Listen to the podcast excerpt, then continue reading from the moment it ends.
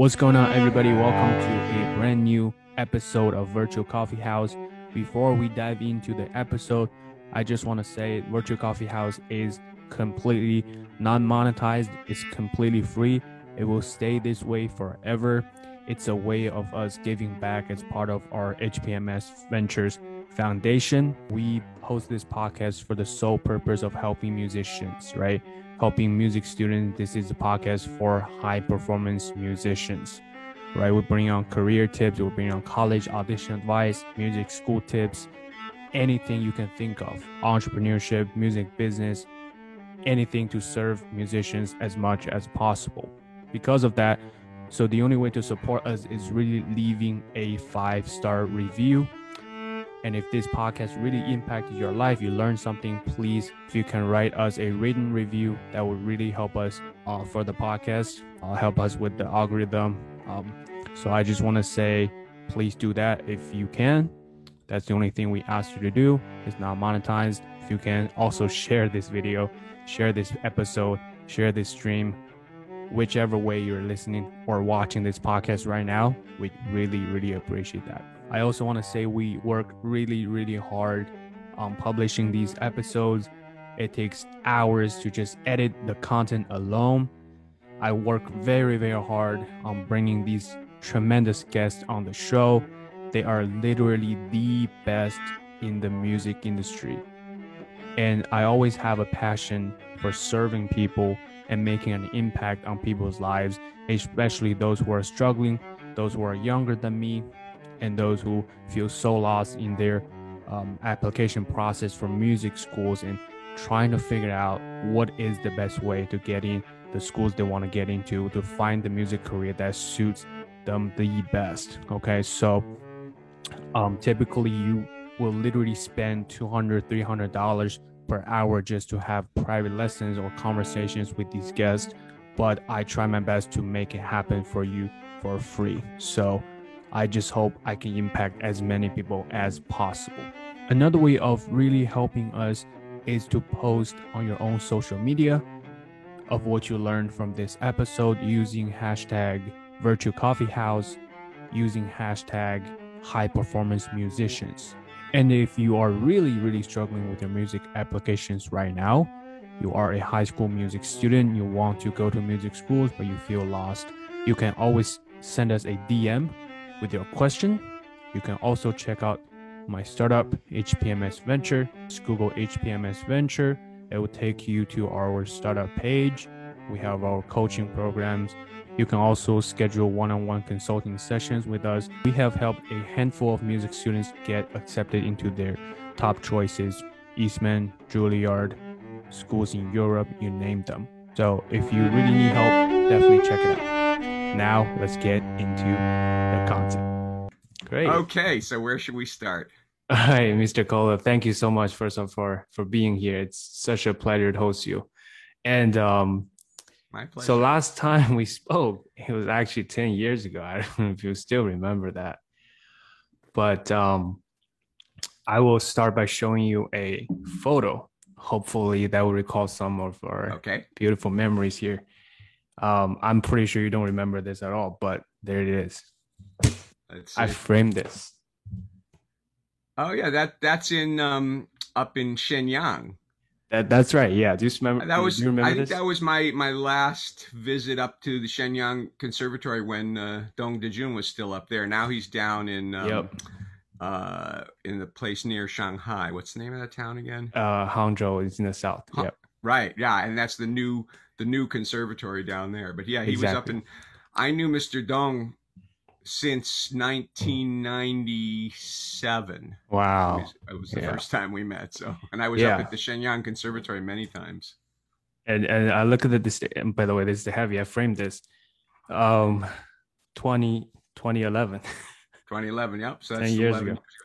So eh, I'd been to the Shenyang Conservatory before many times even before that conservatory was built. The one you're showing there is the new Shenyang buildings. Wow. I was there uh, when we we had the master classes in the in a room that had no heat and everybody wore their winter jackets inside and they didn't have the concert hall in the new building and but when you were there, it was already all new facilities. It was, it was beautiful then. Yeah, I imagine that probably was uh, before I was born because that at that time, 2011, I was 10 years old. That was my second year starting playing the clarinet, actually. Uh huh. Yeah. And I wasn't speaking too much English because I was li- very little, and um, that was so special to me because that was not only my first master class ever, but also my first ever master class with an international artist. Uh huh. Cool. So that was just amazing for me. I, I, I still remember you, you taught me how to circular breathe, which uh-huh. we had a dinner at this very fancy place. You were sitting in the middle. I walked to you and you taught me how to circular breathe. I, I, I experimented and then worked con- conceptually. And then you told me to, I played the polka dance. you know, uh-huh. a lot of Chinese right. students play that. Clarinet polka, yeah. Clarinet polka, yeah. And then uh, I was doing trills for once, and you're you're saying you should do the trills for for twice. Yeah. And and uh, I still remember that because that was very very first time ever. So it's still still up there. It's just it's amazing. And then after that, I've been just searching for you for however I can. I can because I I just don't. I didn't know your name. I didn't know. You know, we didn't have any contact exchange or anything. But uh, thanks to Facebook, I guess you know, technology is amazing to find you finally. uh huh.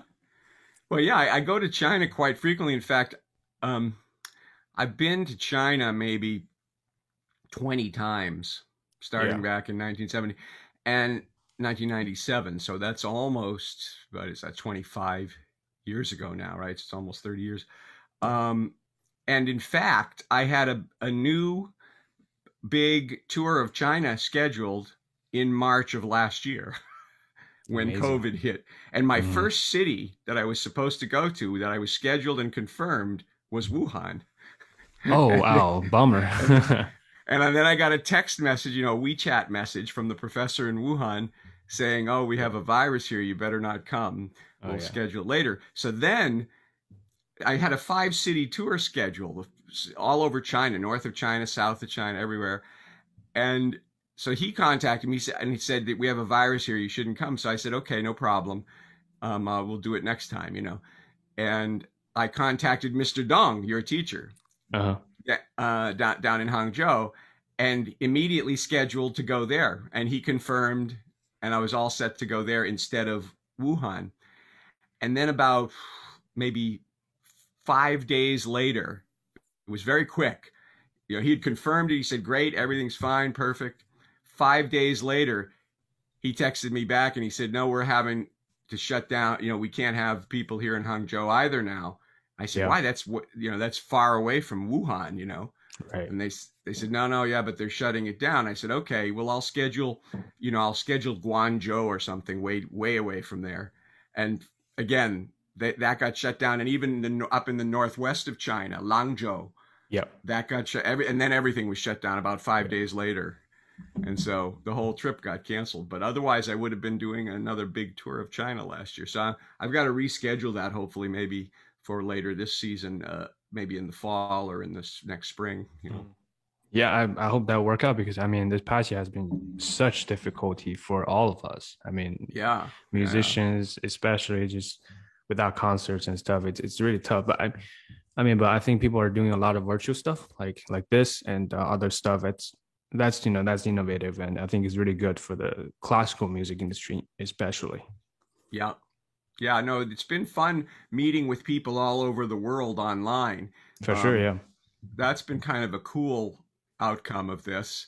But, you know, financially, it, it doesn't do a lot, you know, and private lessons online are perfectly fine. You know, if you're doing a private clarinet lesson or something, I think that works great. You know, if you have a good, as long as you have your microphone set up well, mm-hmm. I work with my yep. students to get a good microphone set up with good audio quality and you use something like clean feed or another kind of feed that has good quality sound, then you can have just it's the same as having a lesson live virtually. But if you if you go over a bad sound link, you can't really hear all the details, and so it's important that the sound quality be good. Exactly. Yeah. Yeah. For sure. So uh, let, us let's, let's talk about pre-COVID, right? So you were really active in performing solos and uh, concerts, all of, but you're also conductor and um, you travel internationally quite a lot, as you said many times to China. So, so I'm really curious, how do you balance the jet lags and then just how to stay up on top of everything, you know, with the huge time zone, uh, that stuff? usually the jet lag doesn't bother me so much. Um, when I go somewhere, I u- usually arrange it, especially if I'm going to the Far East. I usually arrange it so I, I arrive sort of mid or late afternoon, and you kind of sleep on the plane. And when you get there, you just you know have dinner and go to sleep. So you get a lot of sleep that day when you're traveling, and and then I find it's not much trouble. You know, maybe the first day or something late afternoon, you start to get a little tired, but I find the jet lag doesn't bother me at all because, you know, once you get into the classes and performances and rehearsals and whatever you're doing, it's, it's, it's energizing. So I've never had much trouble with, uh, with jet lag. Some people do, I know. But um, if you can sleep on the plane, I'll tell you one thing, one secret for sure, yep. is you have to use, uh, see these things? Headphones. These yeah. are these are Bose noise canceling headphones. Uh-huh. So when I whenever I travel on an airplane, I'm wearing these. They cut out all the noise of the engine and so forth. Because if you're Oh, listening yeah. to the engine noise the whole way, that's very tiring. People don't realize it. Listening to loud noise for long periods of time is tiring. But you cut it out. I can I can listen to music on these. Don't hear anything. I can't hear the people arguing next to me or the baby behind me crying. Exactly. It's yeah. all gone, you know. And then I'm just like, ah, okay. Yeah, I use one of those similar ones too. By the way, this this video is not sponsored by Volt. just Ah, yeah, just no, kidding, it's not. just kidding. All right, yeah, yeah, they're great, they're great. Um, yeah, just because I do fly a lot just for school and all that stuff. It, it usually if I don't sleep well on the plane, it takes up to like seven days for me to adjust, and it just it's a big mess. I'm, I'm glad it's fine for you. I mean, I was I was surprised. I mean, because you look re- you look much healthier now. I mean, you look great before, but you look even better now. Just amazing. yeah, I think w- when I was in Shenyang in 2011, I was a lot heavier than I am now, and so yeah, I'm in good shape. I'm. I uh, at one point I forget when about five or six years ago, Uh-huh. um, I lost a lot of weight, got in shape, and you know that kind of stuff. amazing. So Yeah, a good musician, also good good athlete. I think. yeah, Yeah. absolutely. Great. Um. Okay. So let's talk about um. So so again, you do a ton of stuff. So that's that's a vast experience in multiple areas in the music industry. Like, what do you think, for example, is is the advantage of that, or let's say disadvantage to just focus on one thing? Because a lot of us going to school, like heading into our careers, we think we would be this soloist, or we, or we will be this principal clarinet of one orchestra what do you think is the importance of making things ver- uh, a, a variety of different careers out of your your playing?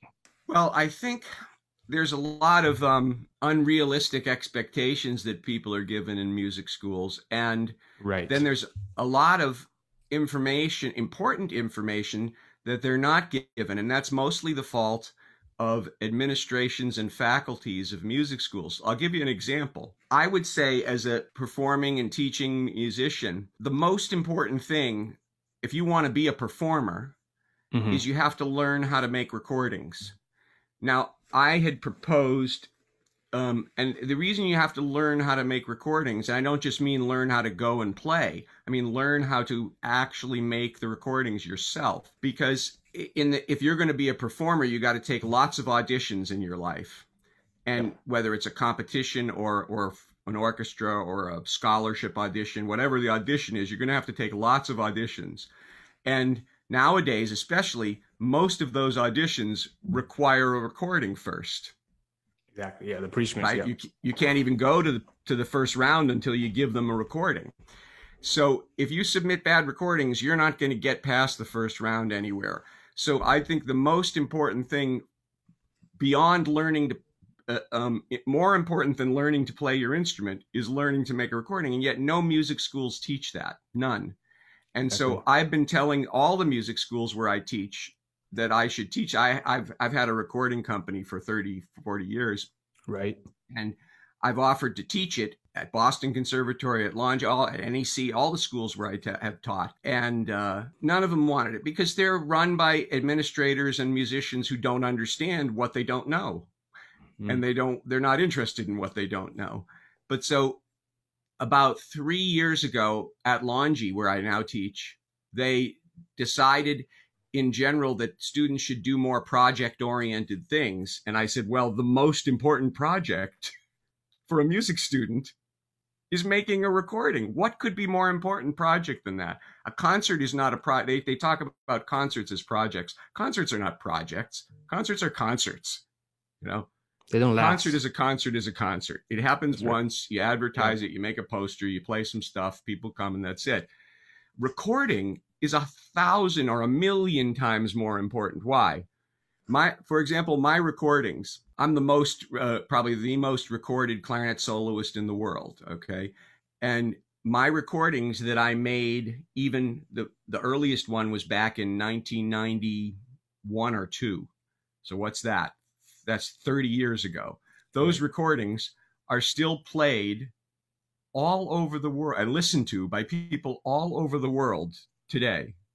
Okay. Thou- hundreds of thousands, if not millions of people have heard my recordings. Now, how many people, if you add up every concert that I've ever played in my lifetime, it probably doesn't add up to more than, I don't know, 20,000 people, maybe, maybe, right?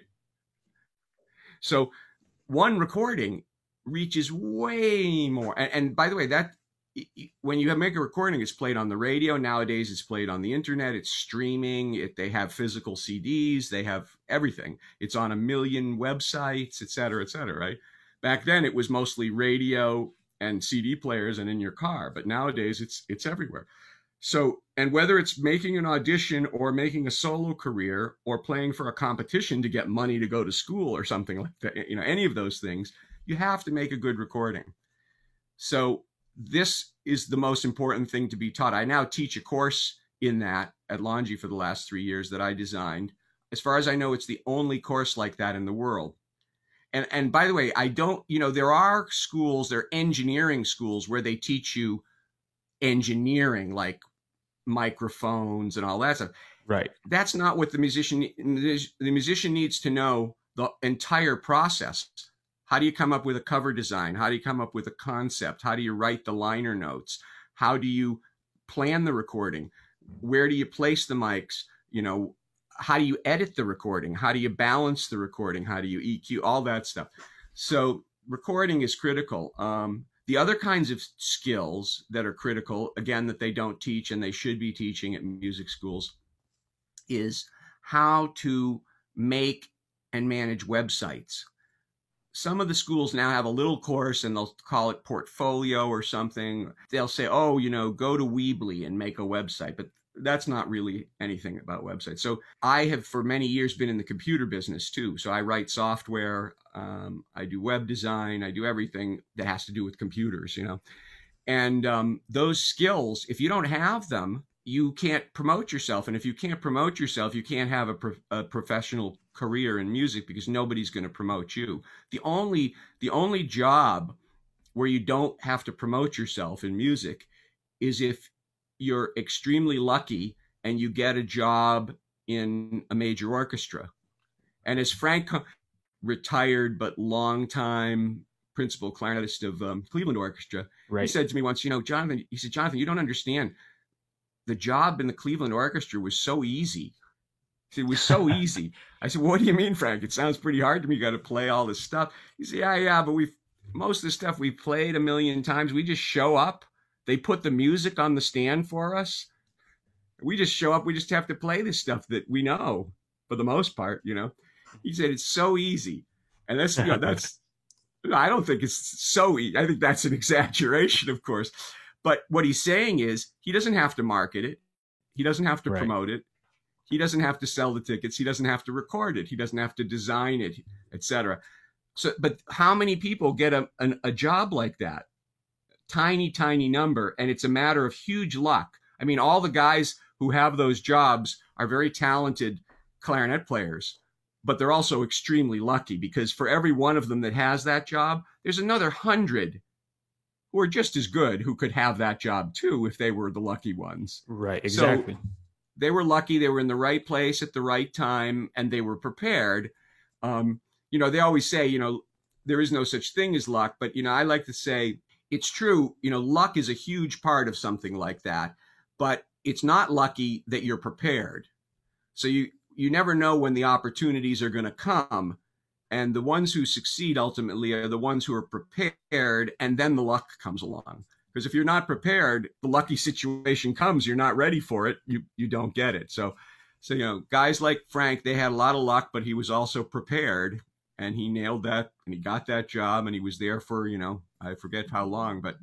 forty or fifty years. So yeah, so things like making a website, like marketing, like um, the stuff you were talking about, entrepreneurship, making recordings. Um, designing and running festivals, your own festivals, competitions, outreach, you know, all of these kinds of things are stuff that if you want to have a career in music, you better learn how to do it because nobody's going to do it for you unless you're extremely lucky. You know, you win the lottery, right? Yeah, I, I agree with a thousand percent on that. I mean, yeah, I mean, orchestras take I don't know how many, like maybe a dozen or more, two dozen jobs in total for the major orchestras for clarinet right. players only. And every job, whenever jobs open, I don't know, in a decade or some something. Exactly. Or 500 people. Decades. You're right. And five people were not auditions and they are all great players because you don't have, you do have to cover your own cost of travel and everything. If you're not prepared, most people don't choose to show up. And, and at the end, they only take one. So, right. My uncle, I had a, um, an uncle, or actually, I guess a great uncle, um, who was a clarinet player in Chicago, and he had this say. He said, "If you're the third best, this was an exaggeration, but he said, if you're the third best clarinetist in Chicago, you're out of a job." I do, I do you think know? that is that's reasonable. Yeah. Yeah, and and it's and it's really true. It's even more than that because it's not third best in Chicago. Because if a job opens up in Chicago, people come from all over the world. so even true, a small yeah. orchestra, even small orchestras, B rank orchestras or C rank orchestras, if a job opens up, they get hundreds of applicants for the one job. And you know, if you're a computer programmer, you can go to thousands of jobs in any one city. Exactly. But how many how many jobs are there for an orchestral clarinet that pays a, a, a living salary in Chicago? There's there's one, you know. Exactly. Yeah. It, and yeah, and and when you try to implement those together, then the potential is really huge because there's no experts in both fields and can combine them together. Um, I, I am very interested in that. Let's keep moving on for that. It's because I, I know you went to Harvard for undergraduate and you study physics there.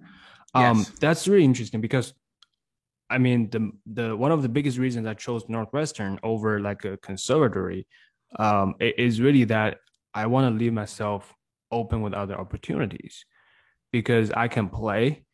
Um, maybe I can get in orchestra if I'm really lucky, but I do want to leave my options open because here's one big difference I see between university students coming and they choose to be musicians versus conservative students they kind of don't know how to do anything else besides music. So right. well that yeah. yeah that's that's why I chose Harvard. When I was going to college, a lot of my friends, you know, I, I had been going to Tanglewood in the Young Artist program right, and right. doing I was in Allstate, I did all of that stuff. But even in high school, I um was doing lots of things. I was on the math team, I was on the soccer team, I was on chorus music, doing all playing the clarinet.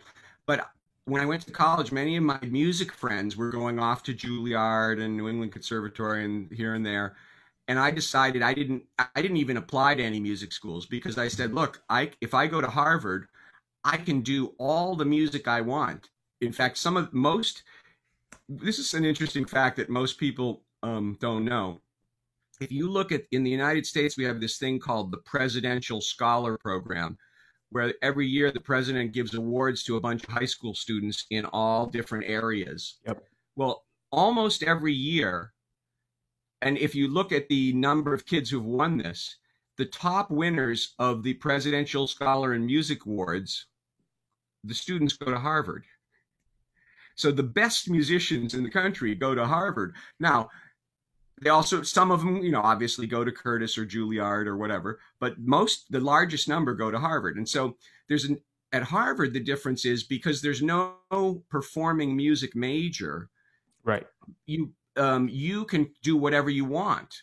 So if you're motive if you're self-motivated like when i went there i immediately formed a new organization which still exists today under a new name but i called it the it was called the harvard radcliffe ensemble society and it consisted of all the best musicians at the school and we just did chamber music together and we did concerts almost every month at, at sanders theater one of the best concert halls in, in the world and where can you do that and we did we ran them ourselves didn't no mm-hmm. permission mm-hmm. from anybody you can't do that at a music school forget That's about right. it they tell you what to do every minute of your life right so exactly, yeah. I, we and they have an orchestra you can do your own chamber music you, they have plenty of courses in music history because they do have um, if you want to take musicology, they have you can major in that, um, and you can then study with whatever teacher you want in the Boston area, and they pay for half of it. So I found by going to Harvard, I could do everything I wanted to do in music,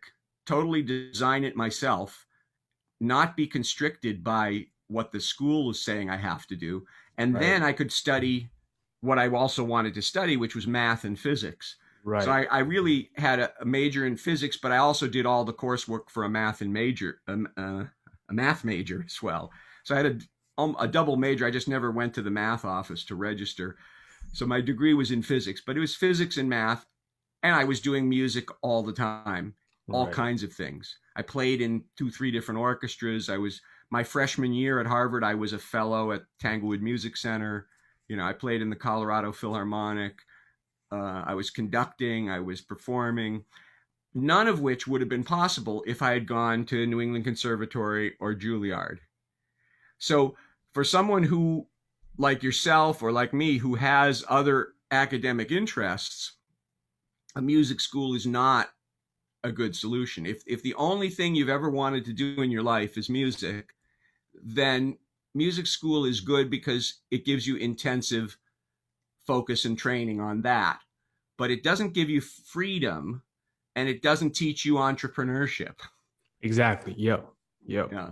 And, and well, I, I just, again, I can't agree more because that's one of the biggest reasons I quit the dual degree because I realized at the end I have to pay something that I can do on my on my own and then give that up and to make time for me to take the classes that actually benefit me as a whole um, and then it comes to music, I can practice on my own. I, I can still take lessons with Mr. Gilad and, and my, my teachers in Chicago exactly. and everything. I can do all of that on my own. And that, that helped me to take off this music business I found. It's called HPMS Venture that, you know, we help students prepare for auditions and scholarships and get scholarship in, in music schools basically. And that took off this year. Oh so you're you're, you're helping uh, kids prepare for college auditions and stuff? Yeah, yeah, i work with i work with a guy here in boston who mm-hmm. has a business like that and he'll Amazing. he does it for for all kinds of you know high school kids. And whenever he has a high school kid who, who's interested in clarinet he comes to me and i you know give them a lesson and give them some coaching and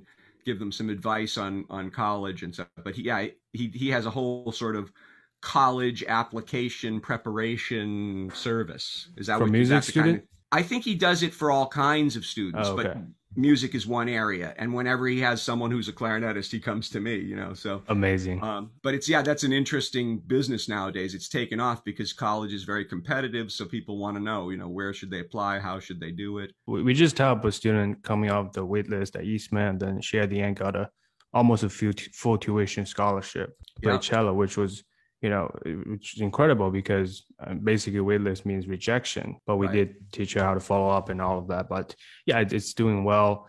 And um, but again, uh, with the dual degree, I couldn't do this.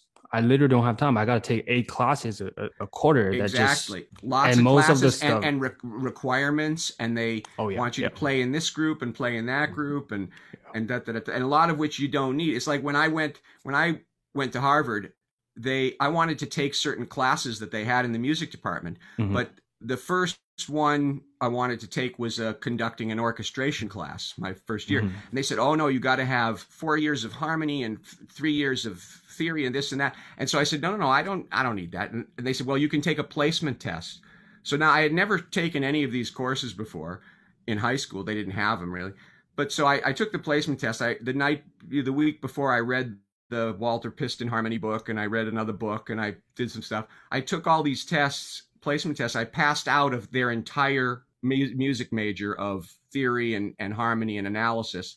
And my first semester at Harvard, I was in the senior conducting an orchestration class. All the other kids in the class were seniors, and I was first year. You know, amazing. Um, and but you can do that at Harvard. You couldn't. There's no way you could do that at a music school. And so I didn't want to have to take all those classes because, first of all, they're easy for me.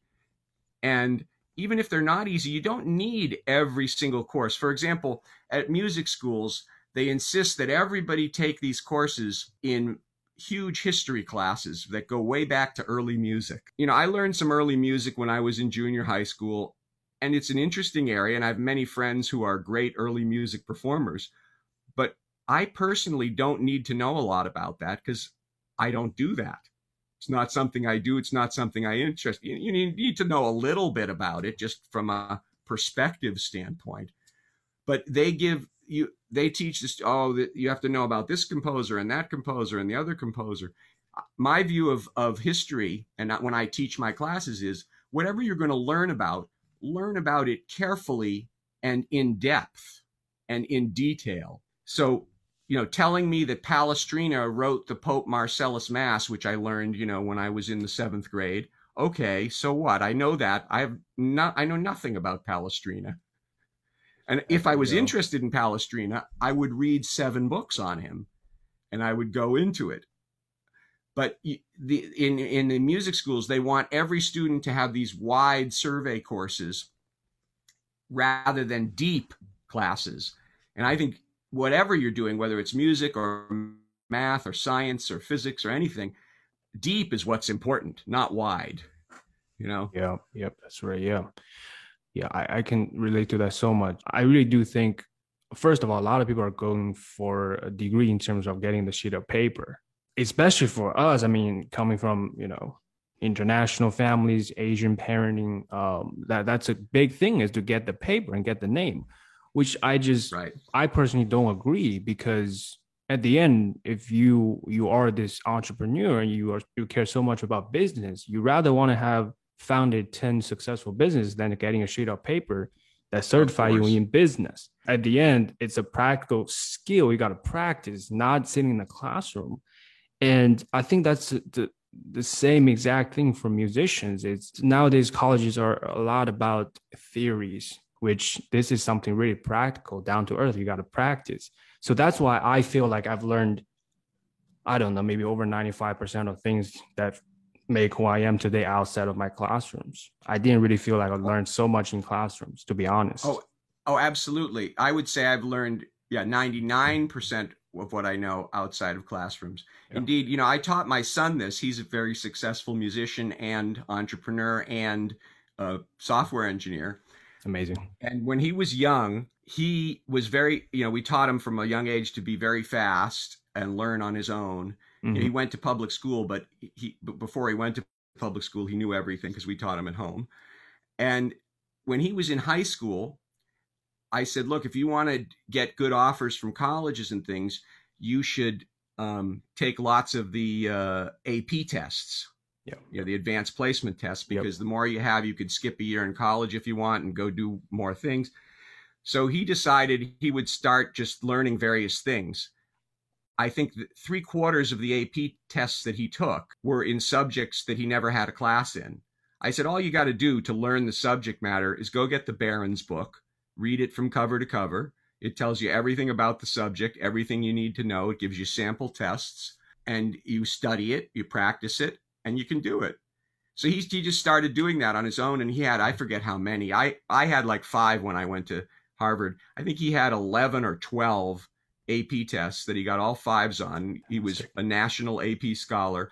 And I'd say out of that 11 or 12, seven of them were subjects that he had never taken in high school. You know, so when you go to college, it's even more true. You should basically all, and I tell this to my students I say, look, all learning takes place on your own. Nobody can teach you anything. Oh, yeah. Oh, yeah. This is a big myth. Oh, they're going to teach me this. I can tell you methods of learning and and if you follow my instructions you will learn but the learning happens in your brain not in mine right right so if you're a student and you want to learn you have to actively learn and the only way you learn is by thinking about it in fact one of the best ways of learning something is by teaching it right I discovered this early on when I was in high school. I used to teach classes in math and other things to other people. And in order to teach them, I had to make sure I knew exactly what I was talking about. Mm-hmm. So I learned the stuff so that I could teach it, you know? Amazing. Um, yeah. And pe- people, people don't think that way. Now, too many people nowadays think they can just plunk themselves down in a class and somehow they're magically going to learn by sitting there. Um, right. But no, real learning takes place on your own.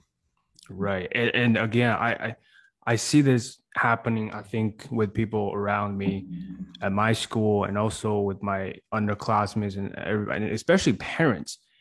They still believe that, I mean, I think they are buying the tuition for security, which nowadays it just doesn't work like that anymore. Uh, there are a lot of elite institutions, and I think the degree especially with elite schools, so many people graduate from there now. I mean, it's it's, it's really overrated with the degree of paper.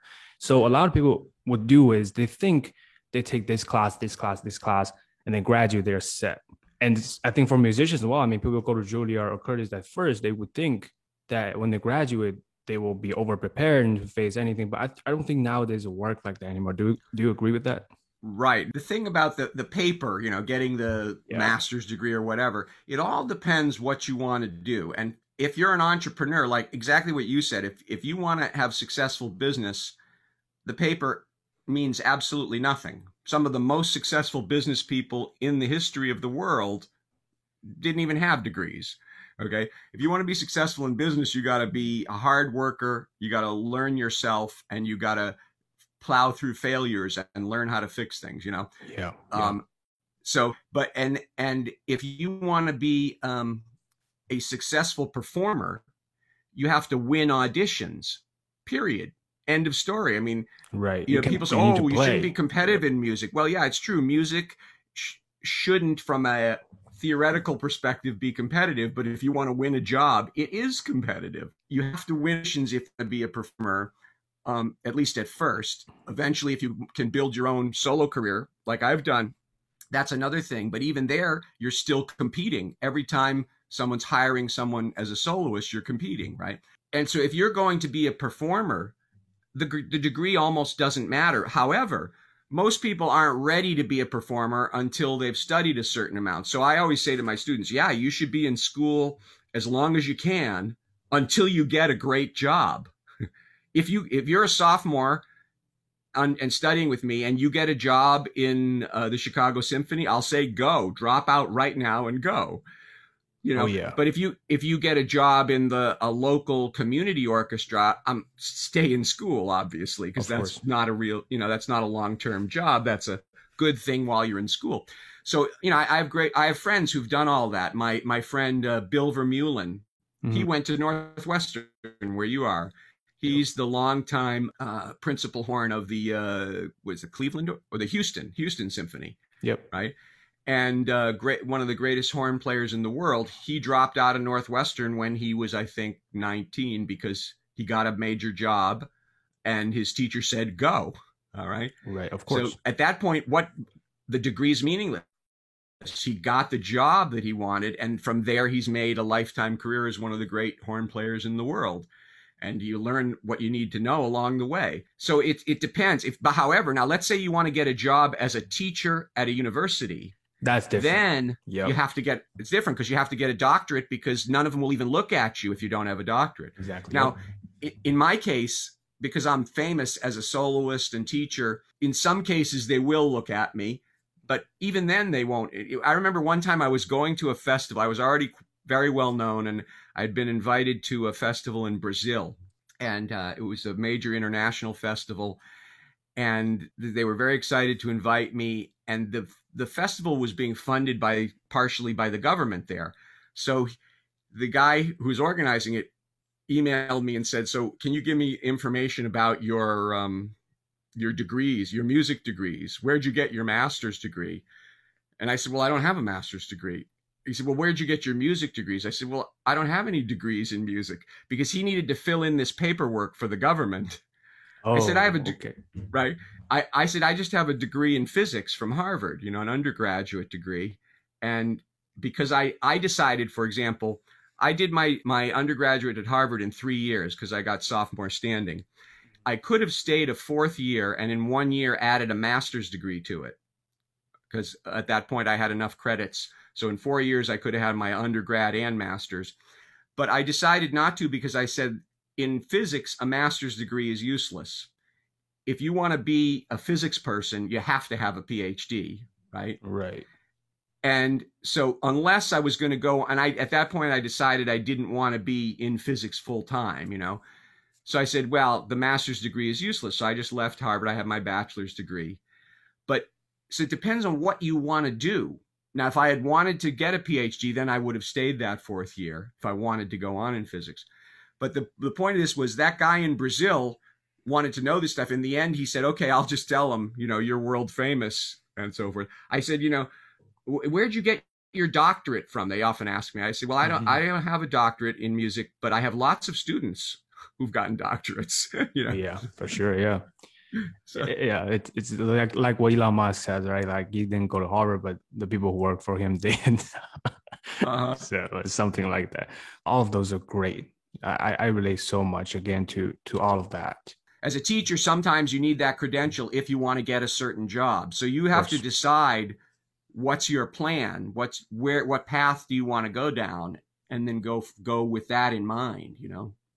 Yeah. Um. Also, the last thing we're, we're going to talk about about school before I move on is I see so many students are very insecure nowadays. So they would rather do something that's easy and they're super good at instead of they really ner- need that skill and protect their GPA in, instead of doing something that's that's really going to teach them something but super hard you might crash your gpa so for me i i've always been this this person who's was better than in literature arts and all that stuff i was never good at science and math but I'm taking econ, business, and math right now. It's hard. It's so hard for me, but I'm taking that because I know one day I try to strive as an entrepreneur. That's basic stuff needed for finance and everything. I got to know that skill, and I'm taking some coding.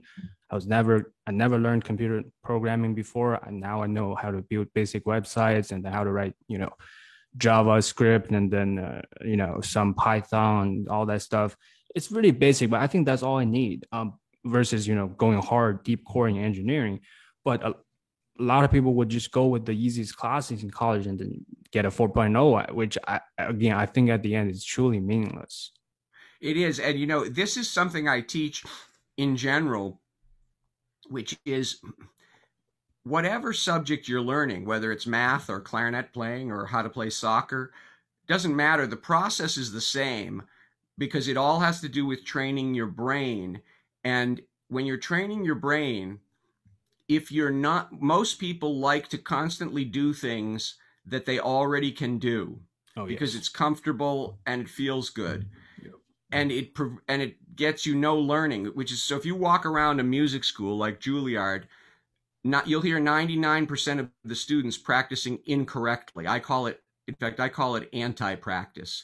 What they do is they're repeating phrases over and over again and if you repeat something uh, that you can already do, it's a complete waste of your time because the circuit is already built in your brain.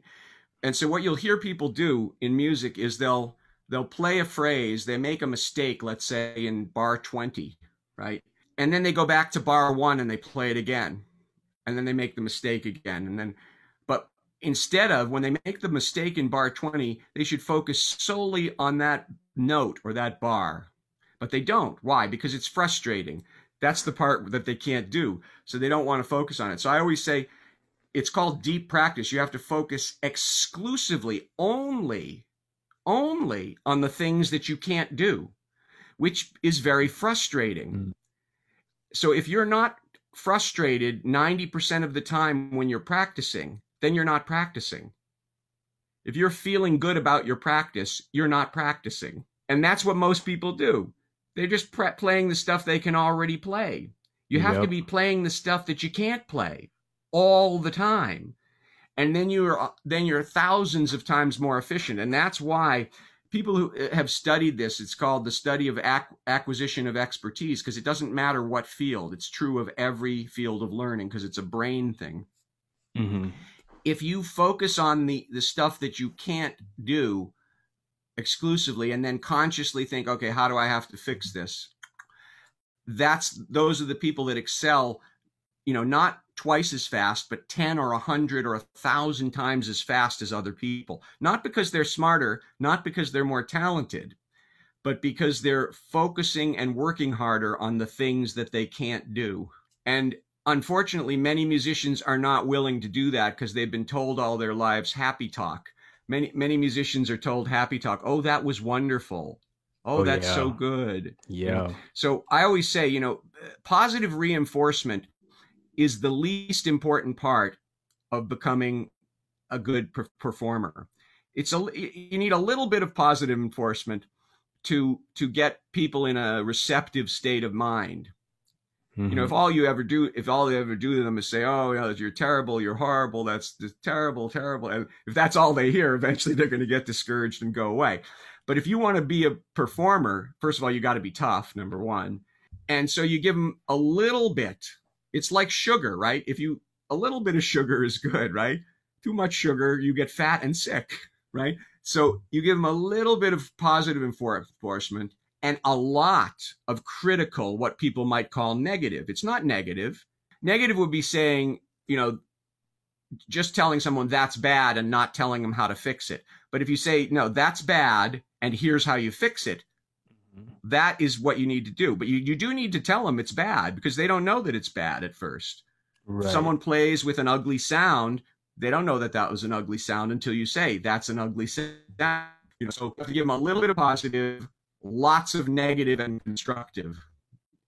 Um, unfortunately, most teachers don't do that. Mo- most teachers give 98% sugar and 2% of what they need. And most students practice 98% of what they already can do and not the stuff that they need to learn. Right. Yeah. When I transferred to Idyllwild Arts Academy in high school, um, I was recruited with, you know, almost a full ride to, to take the opportunity to start with Yehuda Gilad.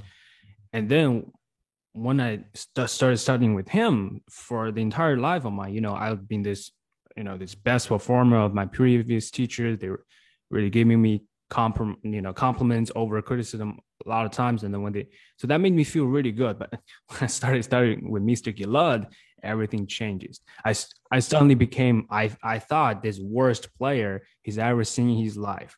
But to uh-huh. be honest, he was just being hard on me because he was right. 100% honest and you know, he would he would tell you, you know, sound like crap, you know, when you truly sound like that.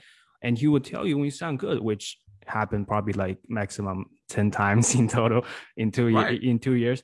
But but the thing is, it's very subtle. It's when the teacher tells that, and 99% of the time they're super hard. When they tell you that that's good, that feels really, really good. Right. It feels Absolutely. amazing. Yeah. Yeah. Absolutely. And and you know, and you see, if they're just giving you the happy talk, you're not improving. Okay. And so I remember I, I coached at one point a, an artist diploma, very high level woodwind right. quintet that then now has become a famous woodwind quintet, Vento Chiaro. And they were created under me at, as artist diploma students at Longy.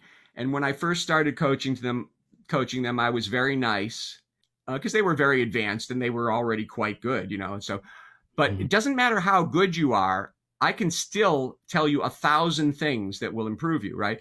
So you have to pick and choose. But so at the at the coachings, I was saying some nice things to them, and they they've eventually said to me, you know, because they were already in their mid late twenties, you know, oh, yeah. they said, "Oh, you you gotta you gotta give us more variety of of adjectives. You know, you have to come up mm with more adjectives and than wonderful, fantastic. You know." So I said, "Okay, we're going to develop a scale." Mm-hmm. here and we're going to start with at the bottom of the scale, the first compliment level will be that wasn't totally disgusting. So that was a compliment. Okay. So that wasn't total.